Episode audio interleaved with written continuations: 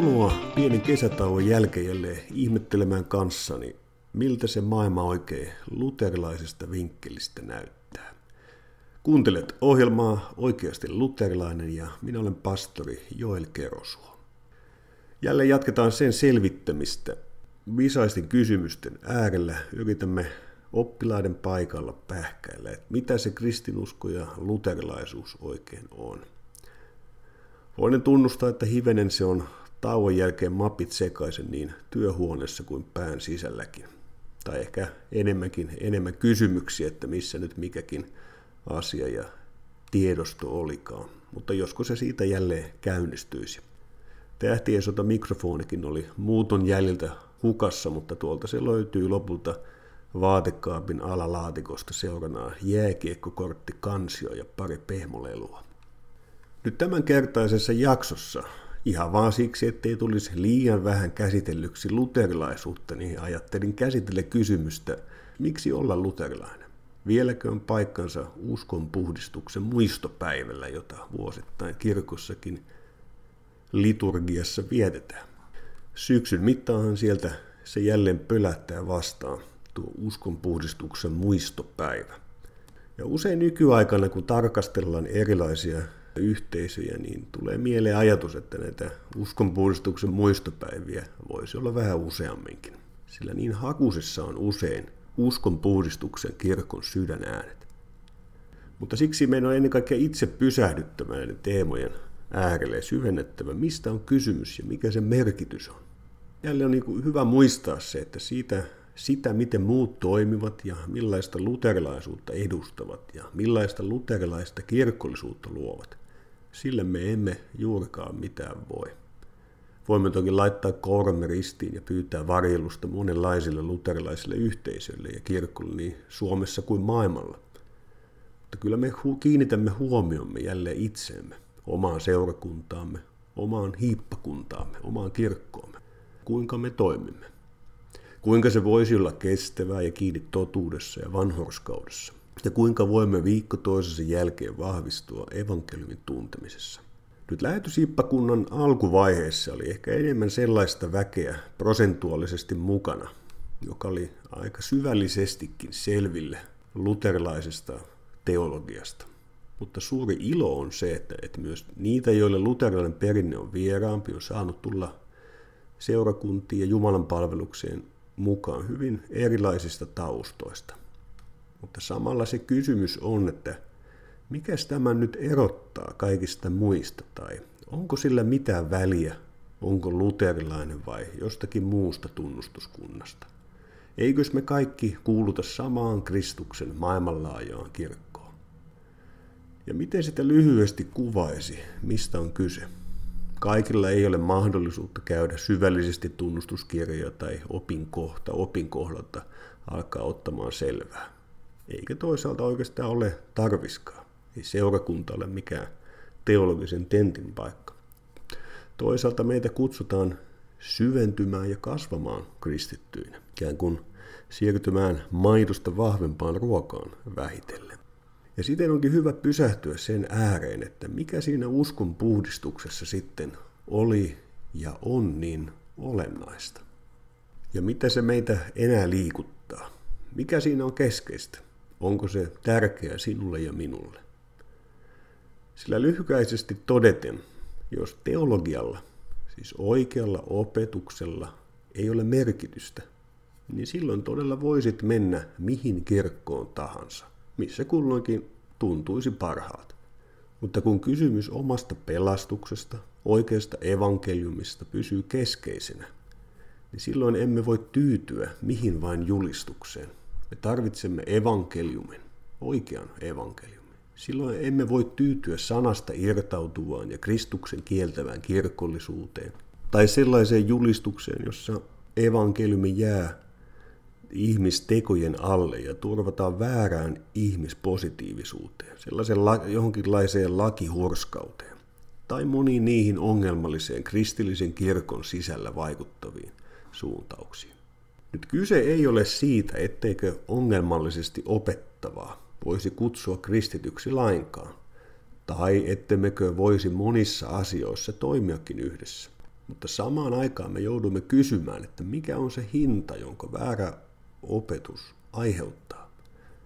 Ja oikeastaan enemmänkin niin, että vaikka me emme näe sen hintaa, mitä se aiheuttaa, siis emme voi nähdä, niin on meidän kutsumme uskollisuudessa. Tätä kristittyjen yhteyttä on myös käsitelty erässä Studio Krypton ohjelmassa, jonka laitan tuohon ohjelman tietoihin linkkinä mukaan. Sinne Studio Kryptaan vaan tutustumaan. Mutta nyt taistelu evankeliumista oli uskon puhdistuksen se varsinainen räjähdysaine. Mutta millainen oli se evankeliumi, josta taisteltiin ja minkä tähden alkoivat ne myllerrykset 500 vuotta sitten? Uskon puhdistuksesta muistetaan usein tällaiset taisteluhuudahdukset, jossa kiteytettiin omaa ajattelua. Saatettiin julistaa yksin uskosta, yksin armosta, yksin kirjoitukset, yksin Kristuksen tähden. Niillä haluttiin kiteyttää omaa ajattelua silloisessa taistelussa. Mutta niin usein näitä uskonpuhdistajien korostuksia on ymmärretty myös väärin. Mutta edelleenkin ne hyvin niistä saa kiinni, että mikä on olennaista, mutta ne vaativat kyllä myös monenlaista tarkennusta. Mutta mitä sinä vastaat kysymykseen, mikä luterilaisuudessa on olennaisinta? Kun minulta on kysytty, että miksi minä olen luterilainen tai mikä on olennaisinta luterilaisuudessa, niin minulla on oikeastaan kaksi toistuvaa vastausta. Voi tietysti kysyä aina minuutti väärän, että kuinka monta minuuttia kysyjä on valmis kuuntelemaan. Mutta jos on vain vähän aikaa, niin usein olen sanonut, että luterilaisuudessa on kaikkein kirkkaimmin tarjolla se evankeliumi, jonka Kristus on halunnut kirkkolleen antaa.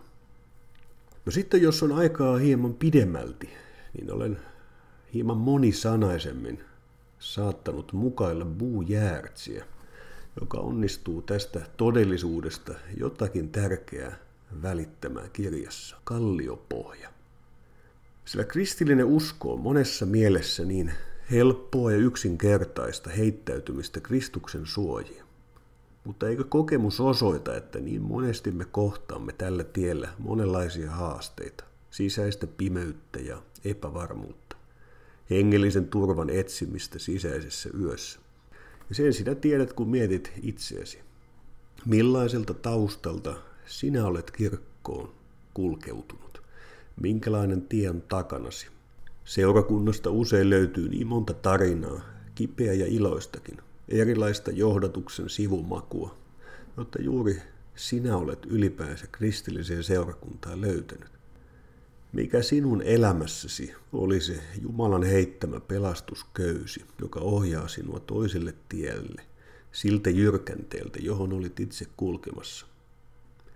Miten Jumala ensin vetääkin sinua sanan lujalle maaperälle, opettamalla käymään kirkossa, rukoilemaan ja kuuntelemaan evankeliumia. Ehkä myös samalla huomasit, kuinka hän sanan avulla alkoi myös kurittaa paheitasi. Opetti pakenemaan syntiä ja pyrkimään nuhteettomuuteen. Oma tuntosi heräsi. Sanan ääressä oli tunnustettava omat teot ja tappiot. Ehkä sinulle myös sanan kautta heräsi ikään kuin aivan uusi mieli. Synkkyys omien tekojen näkemisestä vaihtuikin hurskaaseen intoon. Nyt olisi laitettava elämä kuntoon. Usein onkin niin, että taistelu syntiä vastaan on heränneille sielulle aluksi suorastaan puhdasta iloa. On niin monta asiaa, jotka sisintä on vaivannut ja ne saa jättää pois ja nyt tajua, miten ne sotivat oikeaa kristillisyyttä ja elämää ja itse samalla elämän antajaa vastaan. Se muistuttaa kodin omistajaa, joka rupeaa raivaamaan uuden talon ympäristöä. Oma pieni peltotilkku pihalla laitettaisiin nyt kuntoon. Nyt raivattaisiin peltoja kasvemaa kuntoon, että se voisi tuottaa paljon hedelmää. Ehkä sinäkin olet täynnä tarmoa ja päättäväisyyttä päättänyt aloittaa uuden uljaan pyhityselämän. Kivet vain sinkoilivat ja lapio painui maahan uuttera, kun sinä perkasit niitä synnin kiviä omasta elämästäsi. Ja monta rumaa ja näkyvää kiviä ehkä saitkin sieltä perattua. Mutta ehkä työskennellessäsi pellolla vähitellen jouduin tekemään myös sen surullisen havainnon, että mitä syvemmälle pääset, sitä enemmän löytyy kiviä. Löydätkin itsessäsi yhä uusia syntejä, ja niitä on sitä vaikeampi raivata pois, mitä syvemmälle ne sinun sisimmässäsi piilevät. Sitten herätykseen tullessaan ihminen voi onnistua lopettamaan väkijuomion väärinkäytön, ja vasaralla sormeen lyödessä ei ensimmäisenä kajahda enää ilmoille kirosanat törkeimmästä päästä. Mutta ylpeys, halu puhua itsestään tai etsiä vikoja muissa, silmät ja ajatukset, jotka eksyvät muualle kuin pitäisi, ja muu sellainen on vielä jäljellä pitkän ja kovan parannustaistelun jälkeenkin. Sitten eräänä päivänä, kun taistelet syntiä vastaan ja raivaat kiviä sydämesi pellosta niin, että hiki virtaa, toivot, että vielä minä pääsen eroon viimeisestäkin synnin kivestä ja saanpa nähdä todella viljan versoavan pellolla. Mutta niin isketkin jälleen lapiosi lujaan kiveen. Masennus meinaa iskeä. Tällainen kuin minä olen. Mutta sinä ajattelet, että minä en ole mikään väsykkä, vaan kirjoituksetkin sanovat, että ette vielä ole verille asti tehneet vastarintaa syntiä vastaan. Ja niin sinä uurastat. Sinä kierrät sen paikan, jossa iso synnin kivi häiritsevästi pilaa maisemaa ja kasvumaata hedelmiltä. Sinä kaivatkin sen ympäriltä. Sinä kuovit ja yrität uudelleen. Lainaat naapuriltakin tehokkaamman traktorin tai jonkun pyhitysliikkeen tiukan self-help-kirjan. Mutta viimein hirvittävä totuus paljastuu sinulle. Tuo kivi, johon isket lapiosi, se ei olekaan vain yksittäisen kivi, vaan joka paikassa vastaan tulee kalliopohja. Olet ajanut irtonaisia kiviä, pieniä ja isoja rengas mutkalla kuorman toisensa jälkeen. Mutta vaikka olet kuorman toisensa jälkeen ajanut pois ja kipannut ne pois näkyvistä aidan taakse, et olekaan saanut syntymään puutarhaa, joka voisi alkaa tuottamaan hedelmää Jumalalle. Olet vain saanut esiin ja paljastanut sen kalliopohjan, joka ei tulisi koskaan kasvattamaan Jumalalle ja lähimmäiselle yhtäkään hyödyllistä puuta. Sinä et olekaan viinipuu. Sinä et olekaan elämän nesteitä tuottava, Jumalan viinitarhan vihanta elämän lähde, vaan sinä olet pieni ja kuivettunut oksa. Itsessäsi irtonainen pieni kuivunut puukeppi. Ja tämä on se kivipohja, jolla me olemme jota sanotaan synnin turmelukseksi. Ihmisen turmeltunut luonto on sittenkin jäljellä, kun ihminen on irrottautunut kaikista tietoisista synneistään. Ja jo itsessään se kiviperusta on syypää siihen, että ihminen on syntinen Jumalan edessä. Ja vielä sittenkin, kun on tarjonnut Jumalalle äärimmäisen kuuliaisuutensa ja antaumuksensa, siksi omien tekojensa kautta et voi pelastua. Olet toisin sanoen armoa tarvitseva. Mitä ihminen sitten voi tehdä? Ihminen voi mennä tiehensä epäuskon vallassa, kuten Juudas. Se tie johtaa kuolemaan. Ihminen voi myös tehdä perkaustyötä vilpillisesti, kuten fariseukset. Silloin poimitaan pois ne kivet, jotka näkyvät ihmissilmälle. Ihmisestä tulee ehkä raitis, rehellinen ja toimelias. Sitten helposti saadaan peitoksi vähän omahyväisyyden multaa ja istutetaan sellaisia kukkasia, jotka tuoksuvat hyvälle omassa nenässä. Rakastettavuutta, avuliaisuutta, suuria lahjoituksia kolehtii, innokasta työtä Jumalan valtakunnan hyväksi, todistuksia tai kenties äärimmäistä ankaruutta ruoan ja juoman suhteen. Sitten ihminen kulkee kukkiensa parissa ja pitää työtään valmiina. Mutta Jumalan edessä on alaston kiviperusta, ja tuomiopäivänä ovat kukatkin aikoja sitten kuihtuneet. Kaikkein vaarallisin viettelys on huijata mittapuun käytössä. Jumala on lähettänyt henkensä todistamaan maailman syntiseksi. Tämä henki asuu sanassa. Jos raamatun sanalla ei ole enää merkitystä kirkoissa, niin ei tulla koskaan myöskään vakuuttuneeksi synnistä, ei ainakaan synnin koko hirvittävästä syvyydestä ei päästä koskaan kivipohjaan saakka. Silloin evankeliumikin alkaa muuttua vain muotoon, että sanotaan, että koettakaa nyt elää vähän paremmin ja rakastaa enemmän, tai jotakin muuta sellaista. Siis näinhän monessa liberaalissa kirkossa tapahtuu näin nyt vähän yleistäen. Siis kun raamattu ajautuu katveeseen ja siitä on tullut auktoriteetin sijaan jonkinlainen kirkon virikekirja, niin silloin tietenkin ajan myötä lain ja evankeliumin sanoma katoaa. Kadotetaan se, mikä sattuu ja pistää, mutta myös kaikkein kallein aare. Synti ja evankeliumi näivettyy erikoiseksi sekasotkuksi. Ja näin monien liberaalien kirkkojen julistus muuttuukin jonkinlaiseksi yleiseksi etiikaksi.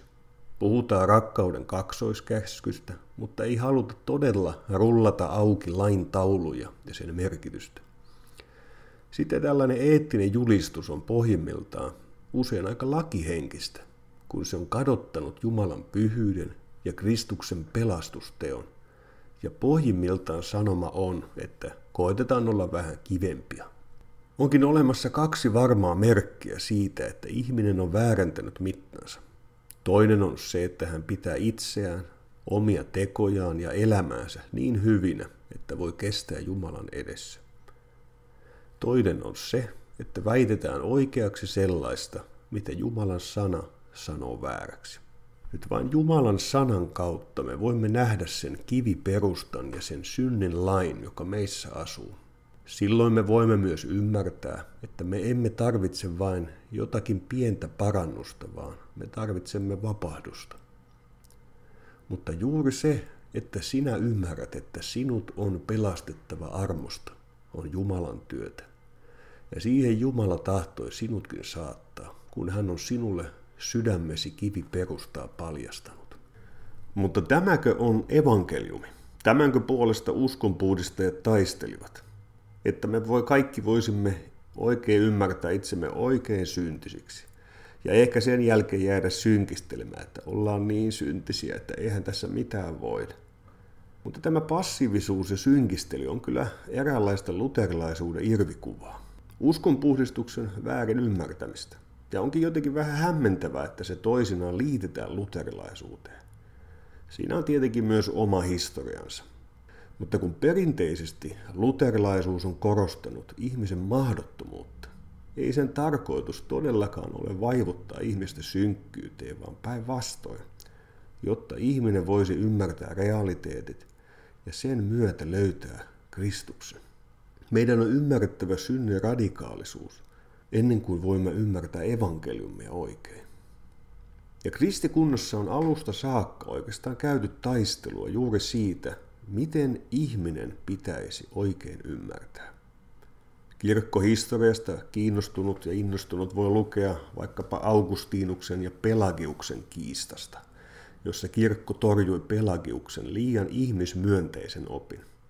Mutta siitä huolimatta kristikunta on ollut historiansa eri aikoina ja jatkuvasti täynnä turhan ihmismyönteistä opetusta, joka alkaa vääristää helposti teologia laajemminkin. Siis pahimmillaan, kun ei ymmärretä synnin radikaaliutta, niin Jeesuksesta tulee vain jonkinlainen esimerkki eettiseen ja pyhään elämään. Eikä hän enää ole vapahtaja, syntisten vapahtaja, joka olisi juuri sairaita tullut kutsumaan. Ja ei luterilaisten pyrkimys ole, että nyt synkistellään, vaan kuvata oikein se evankeliumi, jonka kirjoitukset antavat. Että sinä ja minä tänäkin päivänä voisimme saada rauhan evankeliumista. Sillä kristillinen julistus ei anna meille vain tätä kalliota. Se ei halua sinun vain vaipuvan synkkyyteen itsesi kanssa, vaan se haluaa antaa sinulle vapahtajan. Sillä Jerusalemin ulkopuolella on alastun kallio, keltaista kiveä, ruma ja kivi kova kuin pääkalla. Ja tähän kallioon tehtiin kauan sitten syvennys. Siihen pystytettiin risti. Ja tähän ristiin ripustettiin se ainoa meidän sukukunnastamme, joka on ollut vanhurskas ja täyttänyt lain. Jumala salli tämän tapahtua, sillä oltua menneinä aikoina pitkä mielinen synnin suhteen, hän tahtoi kuitenkin näyttää olevansa vanhurskas. Siitä, että syntiä seuraa kirous ja rangaistus, ja ettei hän tingi pyhyyden mittanauhasta. Mutta niin ihmeellinen Jumala on, että hän antoi pahuuden koko kirouksen ja rangaistuksen kohdata viatonta, joka vapaaehtoisesti meni kuolemaan. Hän tuli kirotuksi meidän takiamme. Siten hän osti meidät vapaiksi lain kerouksesta. Hänet tehtiin synniksi meidän edestämme, että me hänessä muuttuisimme Jumalasta tulevaksi vanhurskaudeksi. Meidän syntimähän kantoi omassa ruumissa ristin puuhun, ja hänen haavojensa kautta me olemme parannetut. Siksi Golgatan kallio on koko maailman pyhin paikka. Kuuliaisuuden tie johtaa sen juurelle. Siitä alkaa armon tie, uusi pyhä tie esiripun läpi, joka on Herra Jeesuksen verellä vihitty. Nyt en tiedä, kuunteleeko tätä ohjelmaa kukaan, mutta kuka hyvänsä sieltä linjoja pitkin ja verkkoyhteyksillä löytyykään ja millainen direktööri oletkaan, niin voin sanoa, että sinunkaan kuuliaisuutesi ei riitä. Sinä et sen tähden pelastu. Sinä pysyt monin tavoin heikkona loppuun saakka. Ja siksi me tarvitsemme Golgatan kallion. Ja siksi sydämen kiviperustan ei näin ollen tarvitse jäädä perustaksi tuomiollemme. Sinun kristillisessä elämässäsi ja seurakuntaelämässä on jatkuvasti kyse siitä, mikä on se silta, se tie, portaat, kulkuväline, jotta pitkin tämä Jumalan armo tulee sinun ja minun luokse. Ja siksi me emme voi vaieta niistä monista haastavista teemoista, josta niin uskonpuhdistuksen aikaan kuin nykypäivänäkin on monenlaista kiistaa. Me tarvitsemme evankeliumin, koska meiltä ei saa viedä pois sitä siltaa, jota pitkin Jumala armo luoksemme tulee. Sydämen kiviperusta ja Golgatan sovituksen kallio ovat ne kaksi kalliota, joilla ihmisen kohtalo ratkaistaan. Jos jää synnin kiviperustalle, on hän tuomion oma. Mutta kiviperustalta sovituksen kalliolle johtaa vain yksi tie, luja kivisilta, joka on rakennettu kerta kaikkiaan. Mutta sieltä synnin pellolta, sinun langenneesta ja häilyvästä sydämestäsi, sinun koko elämäsi tulee osalliseksi Jumalan armosta. Golgatalta kulkee silta sinun luoksesi, jolla Jumalan armo sinun luoksesi tulee, sinun osaksesi. Ja sen sillan tukipylväät ovat ensinnäkin sana, siinä Jumala itse on läsnä. Yksi tukipylväs on kaste, jossa Jumala piirtää ristimerkit siihen sinun kiviseen sydämeesi. Yksi sillan tukipylväs on synnin päästö, jossa saat jättää elämäsi Kristuksen ristin suojaa. Ja yksi tukipylväs on ehtoollinen, jossa sinun sisimmällesi ja ruumillesi saat, saat nesi tulla osalliseksi armosta ja evankeliumista. Näistä on armon silta valettu. Ja tätä siltaa myöten syntinen voi päästä kiviperustalta sovituksen kalliolle. Ja siksi ei ole yhden tekevää, mitä opetetaan tähän armon siltaan liittyvistä asioista. Emme voi päästää näitä tukipylväitä murtumaan keskuudessamme, jotta sinä ja minä pääsisimme osallisiksi evankeliumista. Ja usein sen evankeliumin tähden joudutaan taistelemaan, kuten esimerkiksi uskonpuhdistuksen aikaan ja niin moneen kertaan kirkon historiassa. Sinun velkasi on maksettu, kirouksesi on poistettu, luottavaisesti kuin lapsi saat astua Jumalan kasvojen eteen ja kiitollisena sovituksen ihmeestä saat myös alkaa elämään vapahtajasi kunniaksi. Sillä kun meidän luontainen fariseuksemme on morskattu ja yhä uudestaan häädetty sydämistämme ja mielistämme, voi kristillinen elämämmekin rakentua toiselle pohjalle. Kasvaessasi armon sillan luona saa myös hyvät teot kasvaa. Saat ilolla toteuttaa sitä, mihin sana meitä käskee. Sydämen kivi perusta saa peittyä uudella maalla, jota armo kastelee. Ja niin sydämessäsi rupeaa hitaasti kasvamaan sellaista, mitä siinä ei aluksi tahtonut itää. Silloin voi kasvaa todellista hedelmää armon varassa, sen opettamana ja ohjaamana. Nyt tästä syystä minä olen luterilainen. Ajattelen, että todella perinteisessä luterilaisuudessa on kaikkein kirkkaimmin säilytettynä meille ne Kristuksen asettamat armon sillan tukipylväät. Siis moni tunnustaa kyllä, että siellä ihmiselämän pellolla on kiviä, mutta suurin kivi ja peruskalliot jäävät näkemättä. Siksi julistus muuttuu. Moni tunnustaa myös kyllä Golgatan ansion, mutta silta kadotetaan. Ja siksi vaikka kaikkialla siellä, missä on evankeliumin pilkahduskin, on oikeita kristittyjä, ei se tarkoita, että kaikki on oikein tai että sillä ei olisi väliä. Sillä niin monet puhuvat rististä, mutta harvat siitä, missä sen voi omistaa. Ja tässä kohdassa tulee juuri ne erot muiden tunnustuskuntien kanssa niin usein. Luther totesi aikoinaan näin. He tunnustavat kuolleen Kristuksen, joka on riippunut ristille ja tehnyt meidät autuaiksi, mutta he kieltävät sen, minkä kautta me hänet saamme. Toisin sanoen, välineen, tien, sillan ja portaat, ne he särkevät. Mikään harhaoppisuus ei siedä Jumalan armoa. Näin siis Luther. Tuo viimeinen lause voi tuntua erikoiselta, sillä niin moni puhuu Jumalan armosta. Miksi siis harhaoppisuus taistelisi Jumalan armoa vastaan tai ei sietäisi sitä?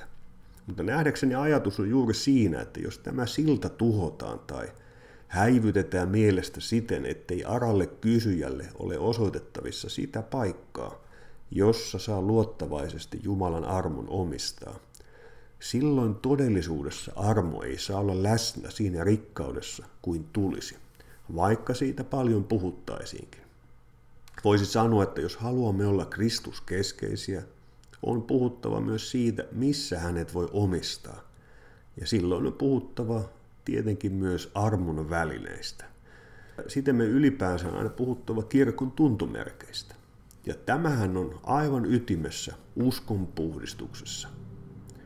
Ja oikeastaan siinä on kyse juuri siitä, että tämä silta, jolla Jumalan armo kirkkaana loistaa ja tulee syntisen luokse, saisi olla jokaista varten niin selvänä esillä, ettei siltä tieltä hullukaan eksy. Ja tämä on myös se pohja, jolle me lähetyshiippakunnassa haluamme rakentaa kristillisen elämämme. Ja jos ja kun nämä uskonpuhdistuksen perinnön keskeiset palaset saavat elää kirkkaina seurakunnissamme, uskon, että saamme elää myös totena se, mistä Luther puhuu, kun hän sanoo, että kristinusko on kiitollisuuden uskontoa. Yhteydessä vapahtajasi, pelastettuna palvella arkesi keskellä häntä. Ja se lähtee hyvinkin yksinkertaisista asioista. Ja ajattelen, että näiden asioiden kautta me voimme luoda seurakuntaelämää, joka voi kestää, koska se koostuu ihmisistä, jotka tietävät tarvitsevansa Kristusta. ja voivat siten myös toisten heikkouksien kanssa oppia rakkaudessa elämää. Ja se samalla on tukevien pilarien varassa kiinni Jumalan armot töissä ja samalla se on suuntautunut myös arjen Jumalan palvelukseen ja ulospäin kutsuen uusia mukaan toinen toista palvellen.